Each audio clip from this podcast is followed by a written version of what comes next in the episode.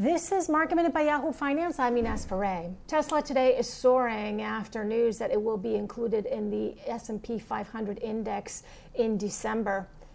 NIO is set to uh, report its quarterly results. A Chinese electric vehicle maker is expected to post an adjusted loss per share of 17 cents on revenue of $663.28 million for its latest quarter and travel stocks today are relatively flat. The Dow and the S&P are in the red, their first loss in 3 days after notching record closes. For more market minute news, head to yahoofinance.com.